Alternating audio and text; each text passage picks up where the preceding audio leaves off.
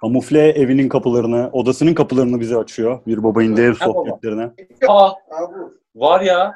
Tamam tamam. Necat'ı ararım söylerim. İşte gerçek bir ev sohbetiyle yayına başladık. Ya. Böyle işte evde takılıyorum. Ailemle. Ev sohbetlerinin dördüncüsünde bugün konuğumuz Kamufle. Yes. Hoş geldin. Hoş geldin. Hoş buldum. Ne haber? Odanın kapılarını açtın bize bugün gördüğümüz Evet. kadarıyla. Neyi yaptın? Arkada ne pilav görüyorum ben ya. İlk onunla mı başlasak? Nas. Ya çok Yılmatik. seversin sen ya. Tabii. Arkada da imzalı Orhan Gencebay'ım var. Hoppa. Orhan Gencebay'la tanıştım falan. Gerçekten. Anıları, anılarını anlatırsın ya biraz da. Anlatırım. Oturduk 5 saat muhabbet ettik babayla. Peki sen şarkısını söyledikten sonra mı oldu bu? Evet. Önce mi yoksa? Gerçekten. Hı hı. Dinlemiş beğenmiş üzerine tanıştınız mı yoksa? Gökhan abi vesilesiyle yani oğlu vesilesiyle oğlu da grafiticidir Gökhan abi. O gördü videoyu. Onu dedi ne güzel okumuşsun. Ya dedim abi daha iyi okurdum da heyecanlandım ilk defa yapıyorum falan. Yok yok dedi güzel olmuş. Görüşelim falan dedi. Bayağıdır görüşmüyorduk. Onunla normalde oturacağız. Çay kahve falan içecektik yani. Sonra Gökhan abi dedi ki gel dedi babamın ofisine gidelim. Ben babamla da tanışırsın. Normalde de hiç yani öyle bir huyu yoktur Gökhan abinin. Ama benim ne kadar çok sevdiğimi biliyor. Annem de Orhan Gencebay'ın büyük hayranı. Böyle vesile oldu. Elim ayağım birbirine dolandı böyle. Plakları aldım gittim falan. Babayla neredeyse 4-5 saat muhabbet ettik. Bana bağlama çaldı falan. Albümü dinlettim. 19T albümünü falan dinlettim. Vay bayağı yeni Hayatımın tarihli yaşadığım yani. Güzel günlerden biriydi herhalde. Belki bugün de biraz mırıldanırsın bize ya. Hep Levent Seviye mi söyleniyor bu akapella şarkılar? Ben biraz kıskanıyorum. Levent Seviye rakip çıkalım mı? Ev sohbetlerinin akapella köşesi Değil mi? Bir olsun bölüm bir yapalım, tane köşe mi? yapalım doğru. Ve Nasıl ben gidiyor korona günleri bu arada? Bir. Nasıl gidiyor korona günleri? Evdesin herhalde bayağıdır. Bayağıdır evdeyim. Yani 2-3 kere çıkmışımdır herhalde. Ama tabii markete falan gidiyorum yani evin yakınlarında. Zor değişik bir dönem ama bir yandan da verimli de oldu. Kendimle baş başa kalıp kendimi değerlendirdiğim anlar oldu. Yani başımı yastığa koyduğumda kendimi değerlendirdim. Ulan ne yapacağız, nereye gidiyoruz, neler oluyor falan gibi. Ondan sonra işte müzik yaptım bir sürü. Altyapı hazırladım, şarkılar yaptım, single'lar yaptım. Bir dünya şey yaptım. Ama zor bir süreçti yani. Tedirgin bir süreçti. Atlatıyoruz Hala gibi. da öyle tabii. Öyle öyle tabii de biraz daha hafifledi. Biraz daha hani tecrübe sahibi olduk hastalıkla da alakalı. Şu an gayet kontrolüm altında her şey. Ya belki çok değişen bir şey olmasa da aynı gerginliği sürdüremiyorsun. Bir süre sonra bir gevşeme geliyor. Diyorlar ya rahatlamayalım, gevşemeyelim. Yani gevşiyorsun abi ben ister istemez. Yani can bu. Evet, Gevşersin. evet. Tabii yeni Demin çok detaylı anlatıyordun aslında Ha. yaptığın şeyleri. Ee, Ama şey burada mi oldu? geçiştirdin. Kayıttan önce çok detaylı böyle gelecek projeleri dinledim. Şimdi geçiştirerek ya bir şeyler yaptım falan oldu böyle. Hemen hemen yakalıyorum. Hemen yakalıyorum. işte Güntaç öyle bir şeyler yaptım. Furkan Karakılıç var. Beatmaker. Daha böyle yeni nesil e, trap mumble soundlarına hakimdir. Hatta Ben Fero'nun Ben işte. Hı hı. şarkısını Beat the Furkan Diga diye bir Shadow'da olan bir kardeşim. Çok da iyi bir beatmaker'dır.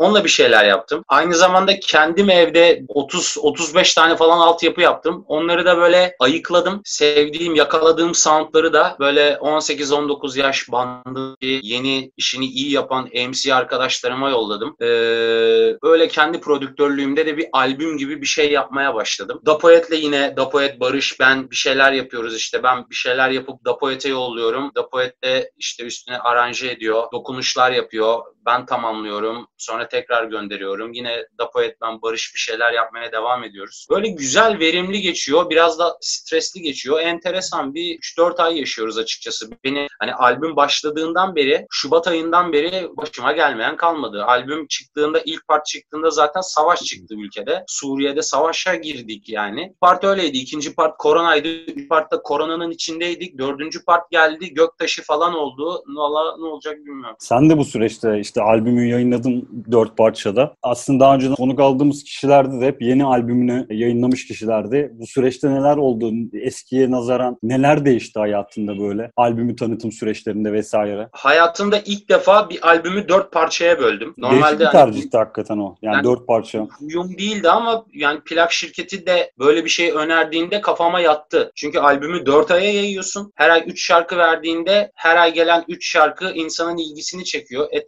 takibi de arttırıyor. Hele böyle bir dönemin içinde dörde bölmem daha iyi oldu. Yoksa direkt ben Şubat'ta 12 şarkıyı birden verseydim herhalde bir ay sonra esamesi okunmazdı albümün. Gündem bambaşka oldu arada. Evet yani bir de kendi imkanlarımla hani Fujitora'yı çektik Deniz Tekin'le. Onu bayağı prodüksiyonlu bir klip yap falan. Özene bezene bir klip çektik. Ondan sonra yaptığımız kliplerin hepsi e, karantina döneminde kendi imkanlarımızla, elimizdeki stok görüntülerle, işte ne bileyim kinetik tipografi havasında videolar çekerek de o albümdeki bütün şarkıları bir görselle de e, değerlendirme fırsatım oldu. Ama şöyle dinlenmeler genel olarak çok düştü böyle bir dönemde. Yani ben daha iyi bir reaksiyon beklerdim albümden. Ama ona nazaran beklediğim kadar kötü olmadı. Yani hep iyi yorumlar, iyi dinlendiğini düşünüyorum böyle bir dönemde. Tek üzüldüğüm nokta albüm süreciyle beraber 12 konserlik bir turne yapacak. Onları planlamıştık. Turnem yalan oldu. Yani şu an bayağı şehir şehir geziyordum açıkçası. Lansman yapamadım. Hatta işte dördüncü partın çıktığı gün hayalimiz işte ya Babilon'da ya Zorlu'da bir lansman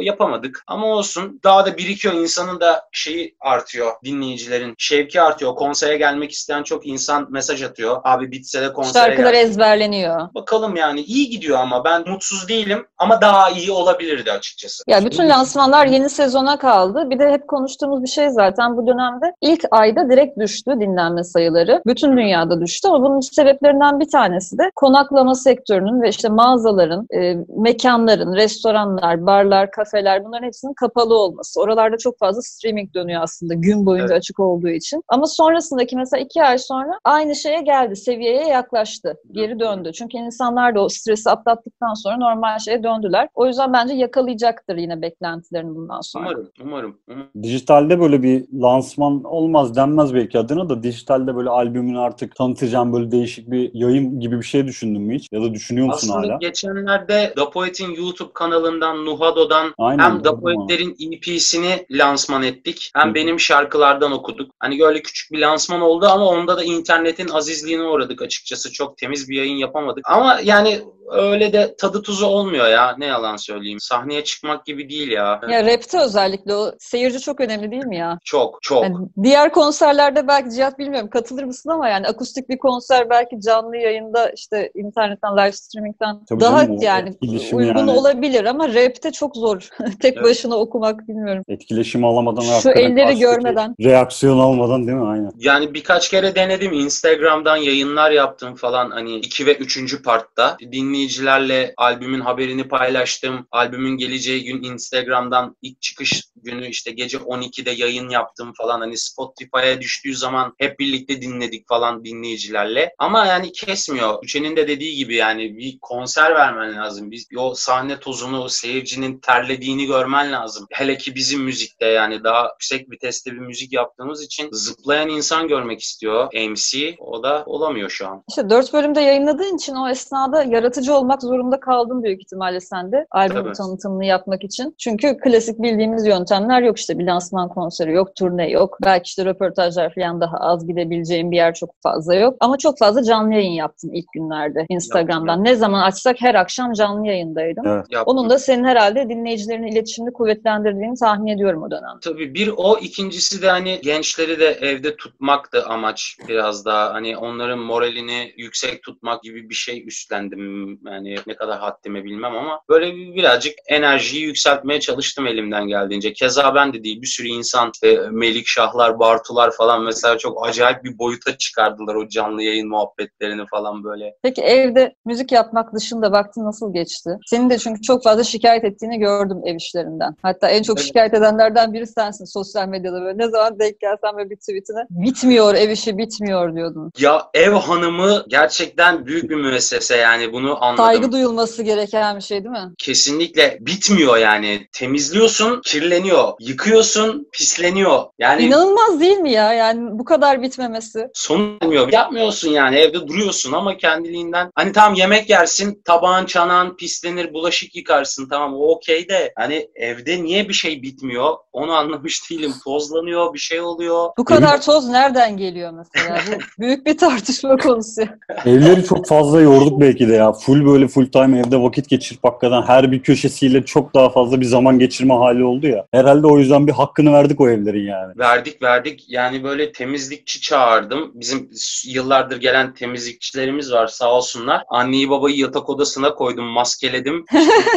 Sizlerle falan böyle evde bir giriştik temizliğe. 21 torba çöp çıktı. Oo. Bu çöp poşetleri var ya kloroplast. Böyle 21 torba Hakkını vermişsiniz ve şey yani o kadar gereksiz şekilde dolap arkalarına sağa sola o kadar dağılmış ki ev falan ferahladı. Ya zaten yemek yapmak da fena değildim de biraz daha yemek yapma becerimi geliştirdim. Ne Yeni yapıyorsun abi bu aralar? Ya mesela karnıyarık öğrendim. Hmm. Oo. Ee, pilavı biraz daha kıvamlı yapmayı öğrendim. Tane Bezelye tane. yemeği, türlü falan gibi mantarlı soteler falan o, o tarz şeyleri falan öğrendim. Aç kalmadık Sağlıklı. yani. Tencere yemekleri. Ama sen zaten senelerdir söylersin yani yapıyorum diye biliyorum onu. Aran iyidir mutfakla. Tabii. Ama yani bu zamanlarda evi de boşladığımı fark ettim. Konserler oluyor, dışarıda takılıyorsun, partiler oluyor, lansmanlar oluyor, bir yerlere gidip duruyorsun sürekli. Evi de birazcık boşladığımı fark ettim. Bu dönem eve biraz daha özen göstermem gerektiğini hissettim falan. Şey var mı peki sende klasik botanikçilik böyle bir çiçek böcek bilmem ne falan ekleme odayı böyle bir çiçekler çiçek bahçesine çevirme halleri. Yok, o bende yok. Az olsun abi. Ben eşya atmaya çalışıyorum. Eşyaya gerek yok. Yani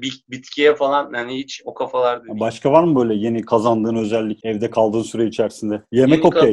Yemeği yapıyoruz abi. Bu ara çok fazla bir zaten yapıyordun. Çok fazla yapmaya başladım diyorsun. Böyle başka bir şey bizi şaşırtacak bir şey var mı? Aslında birazcık daha dirayetli, biraz daha sabırlı olmayı öğrendim. O çok işime yaradı. Kendimle çok kritik yaptım. Kendimle çok kritik yaptıkça bazı şeyleri birazcık fazla abarttığımı, bazı konularda birazcık daha polyanlı olduğumu ama olmamam gerektiğini, yani fazla iyi niyetli olduğumu fark ettim bazı şey. Bir de aceleci olduğumu, sabır ve sakin ve dingin olmanın birazcık daha işe yaradığını fark ettim açıkçası. İçeri Yoksa genel olarak rutin şeyler var yani evde. Yemek yaparsın, bulaşık yıkarsın, çamaşır yıkarsın, işte elinin altında aletlerin var, müzik yaparsın, söz yazarsın, işte eşinle dostunla konuşursun falan. Hani onlardan ziyade kendimle baş başa kalıp kendimi değerlendirip ulan birazcık kendine çeki düzen ver, biraz aklın başında dingin kontrollü davran gibi dürtülerimin daha da geliştiğini hissettim ne yalan söyleyeyim. Ya hepimizde bir sabır katsayısı arttı zaten bence Arttı, ya. Arttı. Ya üç ay evde kalmaya bir kere sabredince çok değişiyorsun. Ya aynı insanlar olarak çıkmayacağız sokağa onu hissediyorum. Evet. Dünya halinin gelip geçici olduğunu biraz daha fark ediyor insan. Dışarı çıktığın zaman şey oluyor mu artık? O psikoloji oturuyor ya hani eski normale döndüğün zaman ulan nasıl olacak sokakta hani insanlar üstüne üstüne geliyor maskeli insanlar herkes böyle işte kaldırım değiştiriyorsun bilmem ne. Eski normal bana şu an uzaklaşmaya bayağı uzaklaşmaya başladı. Sende de o psikoloji var mı? Ya bu arada ben hani geçen işte Kadıköy'e gittim. Kadıköy'e indim. Arkadaşlarımın yanına falan uğrayayım dedim. Hatta kaç?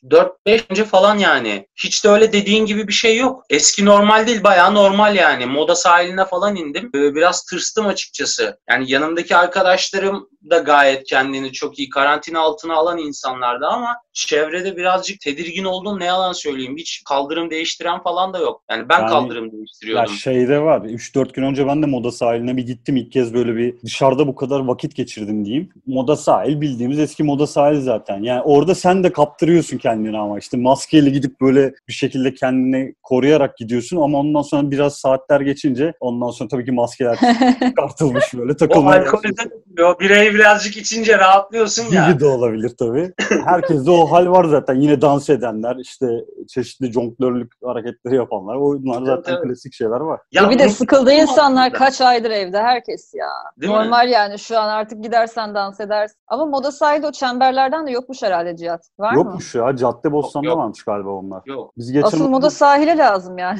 programlarımızda incelediğimiz şeylerden ama o programı da şuradan mı yollayalım insanlara? Ne yapalım? Bak o çemberli bir program. Çemberli program. Yedi içindesindir çemberin ya da hani gibi bir soru. Onları incelediğimiz programda biz modada da galiba o çemberler var demiştik ama yokmuş tabii Ya. ki. Millet çok Herkes daraldı. Çıkmak istiyor ama tedirginler. Bu moda sahiline o gün yansımıştı yani. Onu hissetmiştim açıkçası. O biraz daha kalacak üstümüz herhalde o tedirginlik ya. Çok Kesinlikle. derin etkileri vardır bence psikolojimizin üzerinde 3 ay evde durmuş olmanın. Abi 3 aydır evdeyiz yani. Çok kolay bir şey değil hakikaten. Yani hele ki sosyal insanlar için Evet. büyük bir kısmını dışarıda geçiren e, işte bir şekilde bu endüstrinin de parçası olan insanlar için çok kolay şeyler değil bunlar. O yüzden muhakkak derin etkileri vardır. Önümüzdeki zamanlarda çıkacak zaten bu. Eşimizi dostumuzu özledik ya. Gerçekten. Ya Vallahi. sorma ya. Bence en kötü yanı görüştüğümüzde de sarılamayacak olmamız insanlarla. Yani şöyle bir dirsek falan dok- tokuşturuyoruz. Hani O öyle şeyler oluyor. Selamlaşma şeklinde de diyecektim ben de. Şu herhalde şu çalışan. Ya da şöyle bir ufaktan bir yani şunu yapıyoruz. Şunu yapınca bir hemen bir dezenfektan tak tak tak tak.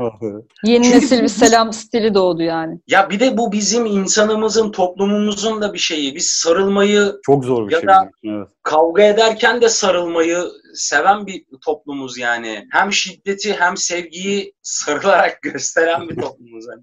Şimdi ben mesela sarılamayacaksam kimseyle görüşesim gelmiyor ya insanlara. Da bu kadar ay bir- sonra düşünsene bunca ay sonra karşılaşıyoruz sarılamayacak mıyız insanlarla? Ben yolda böyle Kadıköy'de 2-3 arkadaşımla falan karşılaştım bu süre içinde. Ama böyle çok soğuk bir ortam oluyor yani. Karşılaşıyoruz merhaba ne haber iyi senden falan. Yani sarılmayınca bir ne haber demeyince böyle bir tuhaf oluyor. Sanki böyle aramız soğukmuş ve kavgalıymışız gibi ayrılıyoruz falan. Hiç içime sinmedi benim. Ya bir de böyle bir dönemin bizim zamanımıza denk gelmesi falan da manidar bir şey. Şimdi bak mesela babamla konuşuyorum. Ya babam bilmem kaç tane darbe, bilmem kaç tane savaşa şahit olmuş falan bir adam yani. O gripleri, vebaları, hastalıkları, virüsleri o zaman da görmüş yani adam. Ya ben diyor ben böyle bir şey görmedim ya. O çok Ya- tuhaf zaten ya. Onların üzerindeki etkisi daha farklı bence. Mesela işte 15-20 yaşındaki bir genç böyle bir şey yaşadığında ha tamam dünya böyle bir yermiş demek ki böyle şeyler de oluyormuş diye düşünür. Ama 80 yaşında bir insan hani bu yaşa geldim böyle bir şey görmedim psikolojisi de çok farklı. Bir de bizim jenerasyonun hakikaten böyle bir dezavantajı var gibi geliyor. Ya içinde olduğumuz için de olabilir ama hakikaten işte geçmiş tarihe de bakıyorsun ediyorsun. Ulan her şey mi üst üste gelir? Yani böyle hakikaten uzaylı gelse şaşırmayacak duruma geldiğimiz bir dönemden Bak- geçiyoruz yani. Geçen söyledim. 2020 yılında olan bütün buhranlar o kadar sistemli, o kadar böyle yerinde ilerliyor ki hani yıl başladığından beri 2020'ye girdiğimiz an itibariyle işte ne Orta Doğu savaşına dahil olmadığımız kaldı, işte ne pandemisi, ne isyanı, ne sitemi, hiçbir şey bitmedi yani. O kadar planlı Daha yılın program- yarısı bitmedi ya. bu daha çok korkutucu değil mi? Bir de yeni başlıyor yani. Böyle bir his Evet. var içinde. Bilim kurgusal şeyler olacağını hissediyorum nedense yani. Şey diyorlar ya şimdi bir de Kene muhabbeti çıkmış bir de. Yine mi? Kene daha büyük bir sıkıntı olacak bilmem ne falan. Geçen bilim kurulu mu açıklama yapıyordu? Birileri yapıyordu böyle. Ama Kene, Kene hep sıkıntı değil miydi ya? Hep sıkıntıydı. Ara ara böyle yoğunlaşıyor. Birkaç sene önce bir çıkmıştı hatırlıyorum. O zaman işte böyle şey hmm, piknik yapanlar falan pijamaların, çorapların içine sokup oturuyorlardı. Hmm. Aynen. Onu hatırlıyorum.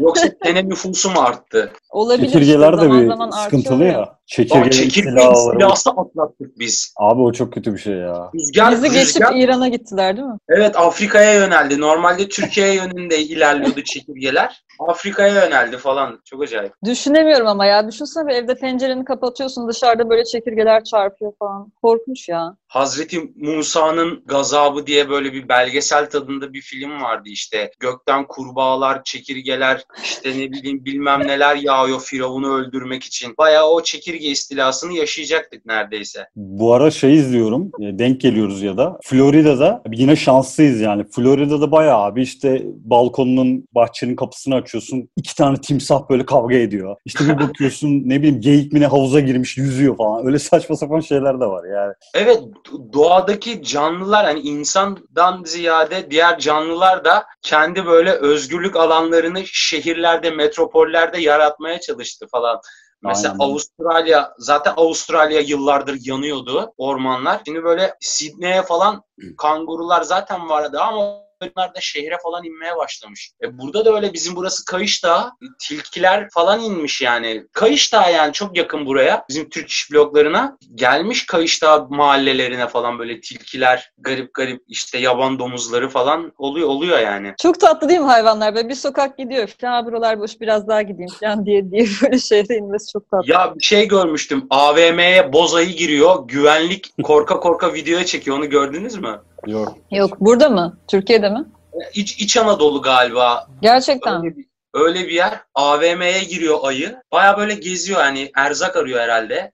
Karnı acıkmış. Güvenlik var sadece. Bir tane güvenlik var. Yani iş hanı gibi bir yer. Videoya alıyor ama nasıl tırsıyor. Buraya ne olur gelme. Hadi git oğlum. Hadi çık dışarı. Bayağı sohbetli muhabbetli. Şimdi bir sürpriz bir videomuz var. Acaba kim? Neydi bu? Yasemin'in penceresi mi? Yok neydi? ya da şey neydi o? Kapılar açılıyor. Kimin için açılıyor? Bu Sinan Çetin'in programı Sinan Çetin'in de. Sinan Çetin'in. bir gerilim müziği, şey müziği mi verelim böyle bir bekleyiş müziği? Bir tane Sen yaparsın var. sonra bir şeyler buraya. Ben ismini söylemeyeyim. Direkt böyle video yapıştırayım. Aa, Barış. Herkese merhaba, iyi yayınlar. E, Kamuf, öncelikle seninle çalışmak, e, arkadaşın olmak ve üretmek, beraber bir şeyler çıkartmak, yayınlamak, onları icra etmek bana gurur veren bir şey. Hayatımda hep iyi insanlarla olduğum yerde, olduğumu düşündüğüm yerlerde bulundum. Bu da o alanlardan biri, e, senin olduğun yer seninle bir şeyler yapmak. E, dolayısıyla kendimi iyi hissediyorum bu konuda. Albümüm de çok güzel bir albüm. Umarım daha da ilgi görür. Burada bana da bir yer verdiğin için teşekkür ederim tekrardan sana. Aynı zamanda sevgili Can Gazaz. Senin de yeni single'ın kardeşim. Ee, yayına katılamadım çünkü yıllar sonra ilk defa ailemle beraber bir yolculuğa çıktık. İçsel yolculuk değil, yazlığa geldik. Onun dışında Tuğçe ve Cihat bir baba indideki kim varsa herkese çok sevgilerimi yolluyorum. Umarım şu dönem bittikten sonra, nasıl uzatıyorum ama, umarım şu dönem bittikten sonra e, tekrar sahnelerde herkesin dilediği gibi çalıp eğlenip bir yandan da yolumuzu bulalım derim. Orada olan herkesi seviyorum. Kendinize iyi bakın. Ayrılın. Barış. Barış'a kalp. Ya. minik minik ağlıyoruz değil mi? Evet. Barış ya peki, buradan öpücükler. Evet Barış Ayvalık yolu üzerinden Allah yetişti yine yani bizi yalnız bırakmadı. Yani Barış'la yolumu kesiştiren insan Harun İzer'dir. Öyle mi? Tabii. Ben Harun abiye işte ben yeni bir orkestra kuracağım bana brass lazım falan demiştim. Var mı abi tanıdığın falan. Hatta ilk Ediz abiye söylemiştim. Ya Ediz abiyle Harun İzer yani yardımcı oldu bana açıkçası. Sonra yolumuz Barış'la kesişti. Yani o kadar yetenekli, o kadar temiz kalpli, ya mükemmel bir adam ya. Ne denilebilir ki yani? Ya siz arkadaş olarak da iyi anlaştınız. Yoksa Barış aslında kendi projesi dışında çok fazla başka sanatçılara eşlik etmeyi tercih etmiyor. Evet. Ama seninle çalmaktan ne kadar mutlu olduğunu her konuştuğumuzda dile getiriyor. Çok yani sizin evet. konserlerinizden sonra karşılaştığımızda acayip keyif aldığını böyle çok büyük bir haz duyarak böyle ertesi günde o halde oluyor. Yani en iyi konserlerimi bu son ekibimle yaptım. İşte Bermuda grubu, işte Rigor, İbiş, Ufuk, Özgün Tuncer, Barış Demirel, Yiğit Avcı. Çok tatlı bir ekip kurduk yani. Ben Bermuda grubuyla zaten 10 yıldır arkadaştım. Sonra işte Barışlar, Özgünler, Yiğitler hayatıma dahil oldu. Mükemmel. Yani müzisyenlikten ziyade ya şöyle bir şey var. Ne kadar iyi müzik yaparsan yap, karakterinle örtüşmüyorsa aslında pek bir anlamı yok. İnsanın karakteri, kişisel diyalogları, arkadaşlık bağı falan da çok önemli. Sadece iyi müzik yapmak yetmiyor bazı noktalarda. Barış çok güzel bir insan. Albümde yine bir sürü isim görüyoruz farklı farklı. Çeşitli düetler, eşlik edenler. Ee, Yıldızlar geçidi ya albüm. Aynen böyle bir şeyin Barış'la hikayesini anlatınca tanışma hikayesini. Biraz onları mı dinlesek böyle? Sinan Çetin'le ev sohbetleri devam ediyor gibi. Siz zaten Da Poet'le uzun yıllardır yürüyorsunuz birlikte. Tabii. Altyapılarda. İlk böyle tanışma yani, hikayeni hatırlıyor musun onunla? Yıllar öncesine gidelim mi böyle bir? Yani şöyle ben rap yapmaya başlamadan Da Poet vardı. Yani aramızda iki yıl oynar. Yani o 2002'de 2003'te sahnelere çıkıyordu, rap yapıyordu. İşte 2004 başı gibi falan 2003 sonu yazıyordum. 2004 başı kaydetmeye falan başladım. Bir avuç bir underground kitle vardı. Herkes Dapoet'i bilirdi zaten. Ben de Dapoet'in albümlerini dinleyen, underground kültürü yeni yeni takip etmeye başlayan bir yeni MC olmaya çalışan bir adamdım. O yüzden kendimi bildim bileli rap dinleyicisi olarak Dapoet'i bilirim. Yolumuz 2012'de kesişti bizim Dapoet'le. Yani öncesinde hani aynı partilerde yer almışlığımız vardır. Ama tabii Dapoet o zaman headline'dı. Ben de hani böyle alt gruplarda falan çıkıp MC'lik yapıyordum zaten. Aynı partilerde denk geliyorduk ama 2011-2012 net olarak Dapoet'le iş yapmaya başladık, tanıştık falan. Hayale Daldım albümünü işte yaptık prodüktörüydü. İki albüm yaptık işte. 19 TL e, Hal albümünü Dapoet prodüktörlüğünü yaptı. Ya zaten tam bir hip hopçudur. Yani MC'likten ziyade, prodüktörlükten de ziyade zaten grafiti sanatçısıydı. Yani grafiti de çok iyi grafiti yapardı Dapoet. DSK ekibiyle beraberdi. DSK'yı kuranlardan biriydi yani Dapoet. Onun dışında dinlediğimiz müzik soundları, feyz aldığımız beatmakerlar, feyz aldığımız MC'ler, Dapoet, Farazi, Kayra, Sorgu, Savai yani 90 BPM ekibi, ben işte Ağaç Kakanlar hep böyle yani bizim aynı janrının, aynı havuzun içinde bulunduğumuz MC'lerdi. Birkaç insan daha var işte Karaçalı vardır, bunun içinde Sayan vardır. Onlar da mesela benim örnek aldığım abilerimdir Karaçalı ile Sayan. İşte o zamanlar vardı. Sefalet Records'a gittiğim zaman onları görürdüm, tanışmazdım ama onları görüp merhabamız falan oluyordu. Dapoet mükemmel bir müzisyen, mükemmel bir hip hopçu. Başka ne diyeyim yani dizide oynadığım zamanlarda tanıştığım müzisyenler işte Güntaç'tı, Direct Bilge Köse Balaban, efendime söyleyeyim Softa'dan Ece, genel Softa grubu, Bedük'le tanıştım, Yasin abiyle tanıştım Modexel'den. Yani hayatımda böyle çok güzel noktalar, Grup Ses Beats mesela. E tabii benim de ekibim vardı. Sokrates'ti, Cumali Efrah, biz Dikkat Records'u kurduk.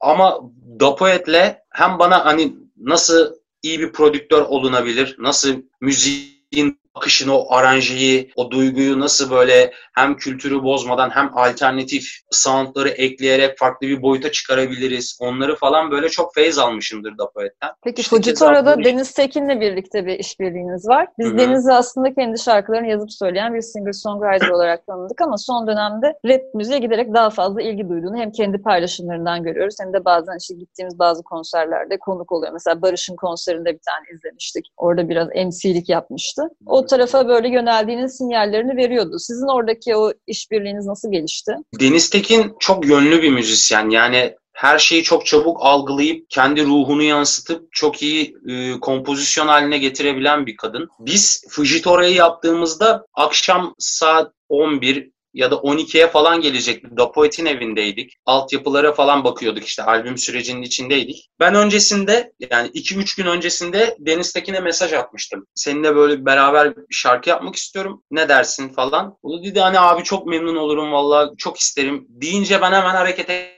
Ozan'a da çıtlattım. Dapoet'e dedim ki kanka Deniz Tekin'le bir şarkı yapacağız. Ne çıkar ne var elimizde diye baktık böyle. Fujitora'nın altyapısını bulduğumuzda da direkt altyapıyı Deniz Tekin'e yolladık. O da şans eseri bir arkadaşının evindeydi. Müzisyen bir arkadaşı. ismini şimdi hatırlamıyorum. Elinin altında stüdyo vardı o anda. Yarım saat ya da bir saat içinde demo yolladı bize. O kadar. Oo. Direkt. Yani o nakaratı, o balatı işte beni yerme, gördüğün ben değilim. O bölümleri falan yazdı yolladı direkt. Hoppa dedik işte bu iş yani güzel bir iş, güzel bir müzik bu şekilde olur yani. Deniz anında görüntü ya. Anında görüntü. Ben de direkt yapıştım kağıda kaleme ve yazdım sözleri. Sabah stüdyoyu aradım. Buğra dedim müsait misin? Müsaitim dedi. Hani o günün sabahında master kaydını aldık şarkı. O zaman bir kalp de Deniz'e gönderiyoruz buradan. Deniz'e de kalpler. Yapamıyorum kalbi.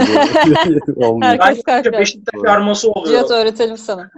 Şöyle, şöyle oluyor mu yani bu falan? Bence oldu. Kalbe benziyor en azından. Yani. Biraz yani, çarpıp ille, çırpıp idare edeceğiz artık. İlle belli bir şekilde yapmak şart değil. Ya ben şunu çok merak ediyorum. Şimdi biz bu albümü çok uzun zaman bekledik. Seninle de çok senelerdir konuşuyoruz. Ne kadar uzun zamandır en azından kafanda fikrine girdiğini ve sonra çalışmalara başladığında biliyoruz. Çok yakından böyle seni her gördüğümüzde aslında bütün gelişmeleri takip ettik. Hayale daldım 2015'te, 19 sene 2020'de geldi. Arada 5 sene vakit var. Ve 5 sene sonra hani bir albüm yayınlıyorsun. Şöyle bir döneme denk gelmesi sende biraz böyle bir üzüntü, bir hayal kırıklığı bir şey yarattı mı? Yarattı. Hayale daldığında da oldu zaten. Gezi Parkı bittikten sonra işte Reyna patlaması, İnönü Stadı'ndaki patlamalar falan tam dönem Hayale Daldım albümünün çıkışı. Hayale Daldım albümünde de böyle birçok problem yaşamıştık açıkçası. Bunda da böyle oldu. Yani artık şaşırmadım ama üzülüyor insan. Bilmiyorum niye böyle oluyor ama bahtım benim. Ah kara bahtım, kör talihim. Bir dahaki albüm çıkışında yani bir bakacağım hakikaten. Bir tedirginlikle izleyeceğim ortamı. Acaba ne diğer olacak? Albüm, Diğer albüm Mad Max. Bayağı bomba gibi yapıyorsun ya. Hakikaten bomba gibi bütün dünyaya yayılan bir etkisi oluyor albümlerin abi. Yani bazı insanların hep böyle ama denk geliyor ama gerçekten eminim. ya. Oluyor. Bir daha 5 yıl ara vermeyeceğime eminim ama. Yani. yani az önce söylediğin kadarıyla sadece karantina döneminde ürettiklerim bile o kadar ara vermeyeceğini bize gösteriyor zaten. Ki ben öncesinde çok üretiyordum. Yani ne zaman plak şirketleriyle çalışmaya başladım işte 2013'lerden beri 2012-2013'lerden beri hep böyle bir plak şirketinin işte bir rolantiye alalım, proje proje gidelim mantığı. Yoksa bana kalsa ben öncesinde işte 2007'ler, 2008'ler, 2010'a kadar ben her gün stüdyoda albüm yapmaya çalışan bir adamdım ya. O yüzden benim 15. albümüm bu bu arada yani. yani evet o... işte bir de böyle bir durum var ya. Rap'te mesela plak şirketleri biraz yavaşlatıyor mu rapçiler acaba? Genel olarak aslında alternatif sahnede de bunu duyuyoruz sanatçılardan. Bazıları diyorlar ki ben artık plak şirketle çalışmayı tercih etmiyorum. Çünkü şirket bana diyor ki işte bu release'i 3 ay sonra çıkaralım, bunu 5 ay sonra çıkaralım derken araya bir şeyler giriyor. Dur şimdi çıkartmayalım gündemde olaylar var. Bir seneyi buluyor falan. Bizi yavaşlatacağına biz hızlı hızlı gitmek istiyoruz deyip bağımsız takılan çok insan var. Evet, evet. Şu an hızlı ilerleyebiliyor. Çünkü artık müzik yapmak çok kolay oldu. Daha pratiğe indirgendi. Yani insan işte iPad'inde bile müzik yapıyor artık yani. Madlib Freddie Gibbs'li olan son albümünü kendi tweet attı işte. iPad'de yaptım dedi albümü yani. Koskoca Bir de sen hep albüm yapmak istedin yani. O da senin evet. belki bu kadar ara vermene neden oldu. Bir ama benim yapayım demedin ama beri... sen çok fazla işbirliği yaptın Kamus. Herkesle evet. işbirliği yaptın alternatif sahnedeki. Ama ben eskiden beri albüm yapma sürecim de hızlıdır benim. Yani bana albüm yap da ben sana bir ayda 15 şarkılık albüm yaparım. Ama işte bu zamana yayma bir de o zamanki müzik sektörü de biraz farklıydı. 2012'lerde yani bir plak şirket bir de rapçilerin plak şirketleriyle anlaşması yeni yeni oluyordu. Yani ben de dahil yani Cezayı, Sagopa'yı, Fuat'ı sayıyorum. Bizim ikinci jenerasyondaki rapçilerin bandrollü albüm yapma olayları yeniydi yani. 10 MC varsa biri bendim. Yani öyle bir dönemdi. Hı hı. Taşın altına elimizi koyduk birazcık aslında baktığında o dönemlerde. E neyle karşılaşacağım kendimizi rolantiye alıyorduk. Bir yandan da iyi oldu. Birazcık dengelemek, kontrol altına almak da gerekiyordu. Öyle bir süreçti yani benim. Şimdi albümde Can Kazaz'ı da görüyoruz yine. Alternatif sanatçılarla çalışmayı çok sevdiğini zaten görüyoruz yıllardır. Can Kazaz'la nasıl birliktelik oldu? Şarkıyı yazarken mi burada canımı hissettin, canın sesim olmalı dedin? Nasıl ben Can'la MySpace zamanlarından tanışırım, bilirim. Hani beatmaker, hip hop Can Kazas. Yani hip hopçuydu o. Rap de yapardı falan yani. Yani MC'liği sever zaten Can Kazas. O zamanlar beri Can Kazas'ı bilirim MySpace dönemlerinden. Onunla hep istiyordum zaten. Mesela işte Sürsün Bahar diye şarkıları falan var. Bu çok ince atar damara dokunan şarkıları var Can Kazaz'ın. Ama içinde de bir hip hopçu var yani. Hala var. Onunla yapmak istedim. Ya albümde ben çok ya yüz yüzeykenle de düet yapmayı düşünüyordum. Adamlarla da yapmayı düşünüyordum. Ama zaman, konserler, işte yoğunluklardan ötürü törpülenmiş hali bu. Yoksa hani tür insan olacaktı. Ne bileyim büyük ev da düşünüyordum. Adamları da düşünüyordum. Böyle çok kapsamlı bir albüm yapma planım vardı benim. Ama temiz son kadromuz bu oldu. Ben MC'lerle uzun yıllar çalıştım, düetler yaptım. Yani herkesle yaptım neredeyse. Bir sürü insanla aynı şarkıda bulundum. Aynı yola baş koyduğum MC arkadaşlarımla beraber. O yüzden ben birazcık daha işi farklı müzik soundlarıyla da pekiştirmeyi seven bir insanım. E zaten yaptığım genel müzik soundu hip hopla funk müziği, soul müziği, böyle Alaturka ezgileri olan ya tamamen bir Mezopotamya'yı böyle yansıtmaya çalışıyorum elimden geldiğince aslında soundlarda. O yüzden ülkede müzik yapan bütün arkadaşlarımla beraber dirsek teması kurup onlarla bir şey üretmek istiyorum. Çok hoşuma gidiyor. Çünkü bu tarz şarkıların son kullanma tarihi olmuyor. Şimdi yeni yapılan şarkıların hepsi neredeyse bir ay sonra unutuluyor. Yani tamam 20 milyonlar onları gören rap şarkıları ama bunların raf ömrü kısa. Ben 10 yıl sonra da açıp dinlediğinde bir insanın gerçekten kendi dünyasında şarkıyla beraber bir duygu paylaşımına kapılmasını istiyorum. O yüzden de böyle farklı insanlarla, farklı beyinlerle, farklı kafalarla müzik yaptığımda beni daha da mutlu ediyor bu. Çünkü yani e, hepimiz bu hayattan göçüp gideceğiz. Ben güzel izler bırakmak istiyorum. Sadece hip hop camiası için değil. Genel olarak Türkiye'deki şu anki genç müzisyenlerle beraber iyi işler yapmak istiyorum açıkçası. Yalnızca bu albümde değil hani bundan önceki senelerde de çok fazla işbirliğine şahit olduğumuz için bunların sana ne kattığını soracaktım ama sen çok güzel anlattın zaten. Hani soruyu hissetmiş gibi yanıtladın. Cihat sence alternatif sahnede ya da rap sahnesinde kamufle kadar çok işbirliği yapan farklı türlerden müzisyenlerle, sanatçılarla iş yapan kimse var mı? Benim aklıma gelmiyor. Ya kamufle bir de şey sadece albümlerde de değil. Seni abi işte bir konser var sadece rap sahnesinde de değil. Kamuf gelir misin abi? Tabii ki deyip seni orada görebiliyoruz yani. İşte konuk sanatçı olarak sahneye hiçbir zaman ucunmadan e, orada olduğunun o kadar çok konser hatırlıyorum ki ben. Yani seninle karşılaştığımız konser sayısı kaç ondur. Çoktur.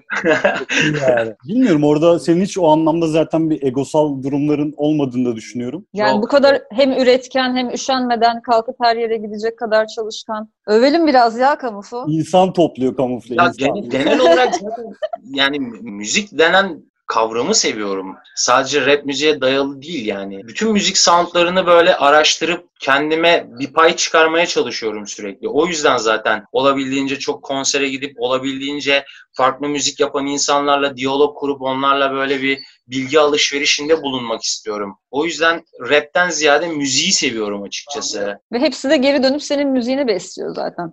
Tabii tabii tabii. Ve sonunda 19T gibi bir albüm çıkıyor. Tekrar tebrik ederim. Mesela, mesela 19'ta hikayelerini falan bu programda hiç öyle şeyleri sormadık sana. söyle. Çünkü o kadar çok zaten bunları da anlattın ki ettin ki diyordum ama 19'teyin senin için önemini evet bir senden burada bize özel duymak isteriz yani. Ben Türk İş bloklarında yaşıyorum. Şu anda size zaten Türk İş bloklarından sesleniyorum.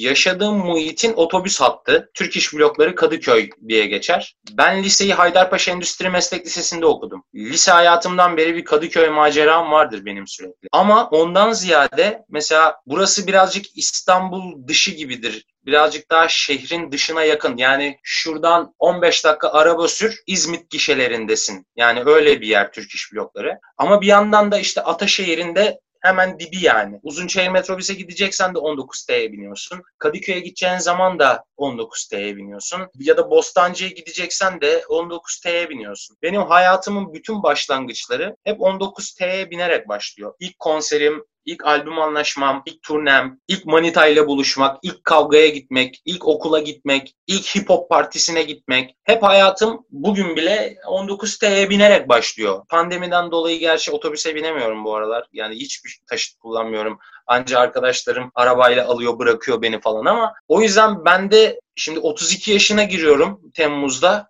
rahat 20 yılı 19T'ye binerek geçti. E bu da benim için artık bununla gi- giriş dönemi yaşıyorum falan. Ben de hem böyle semtimi hem de böyle hayallerime ilk attığım adımların o otobüsün içinde olduğunu betimlemek amacıyla 19T ismini koydum albüm. İçinde de zaten yolculuk şarkıları var. Albümde 19T diye bir şarkı yok. Hani ben otobüste böyleyim, böyle hayaller kuruyorum değil de gayet yolculuk, storytelling hikayeler barındırıyor albümün genel içeriği. O yüzden 19T için güzel bir zamanlamaydı. Ya programı kapatmadan iyi ki sormuşuz Cihat. Gerçekten çok tatlı bir hikaye çıktı altından. Başka otobüs hatları ile ilgili albümleri de bekliyoruz diyeyim. İkinci- Abi 500T yok mu falan diyorlar. Abi değil mi? 500T albümünü ben çok merak ediyorum hakikaten içeriğinde ne olur ya. O Yani 500 500T'ye de 500T'ye Arkadaşlar. bilenler yapsın artık. Kargaşa abi. Hiç sen bilmedin mi Tuğçe 500T'yi? Aman tanrım. Yok. Nerenin hattı 500'te? Oo. Böyle efsanevi olarak duyuyorum sadece. Cevizli Bağ, Tuzla. Aynen. Sonsuzluk yani. Ben bir dönem ben çok biniyordum ya. İşte mal, basketbol oynadığım zamanlar. Basketbol muhabbetine de girmedik. Basket oynadığım zamanlar Maltepe'ye giderdim antrenmanlara da karşıda oturuyorduk. Taşımıştık. Oradan var ya her gün 3 şey değiştirerek 500 Peki şey mi böyle aynı saatlerde binersen sürekli aynı insanlara denk geldiğin ve çeşitli muhabbetlerin doğduğu bir Yok otobüslerden ya. mi? Çok, çok insan var. Orada göremezsin ki birbirini zaten. Öyle mi? Şeyi Üst hatırlıyorum. üste. Balık istifi. 3 bilet veriyordun. O zaman şey vardı, muavin vardı. Evet. 3 bilet parası veriyordun falan. Oğlum işte Türkiye'nin en uzun hattı belki de dünyanın bilmiyorum yani. Var mı hala? Var herhalde Var. değil mi? Var var. Bu Marmaraylardan sonra filan bu uzun hatları kaldırdılar ya bir şekilde aktarmalı yaşam 500'e başladı. kalkmaz abi. 500'e kalkmaz. Öyle mi? 500T. Ay evet hayatta kalkmaz. Evet son olarak var mı bir şeyler eklemek istediğimiz? Sizi çok özledim. Ay evet ya.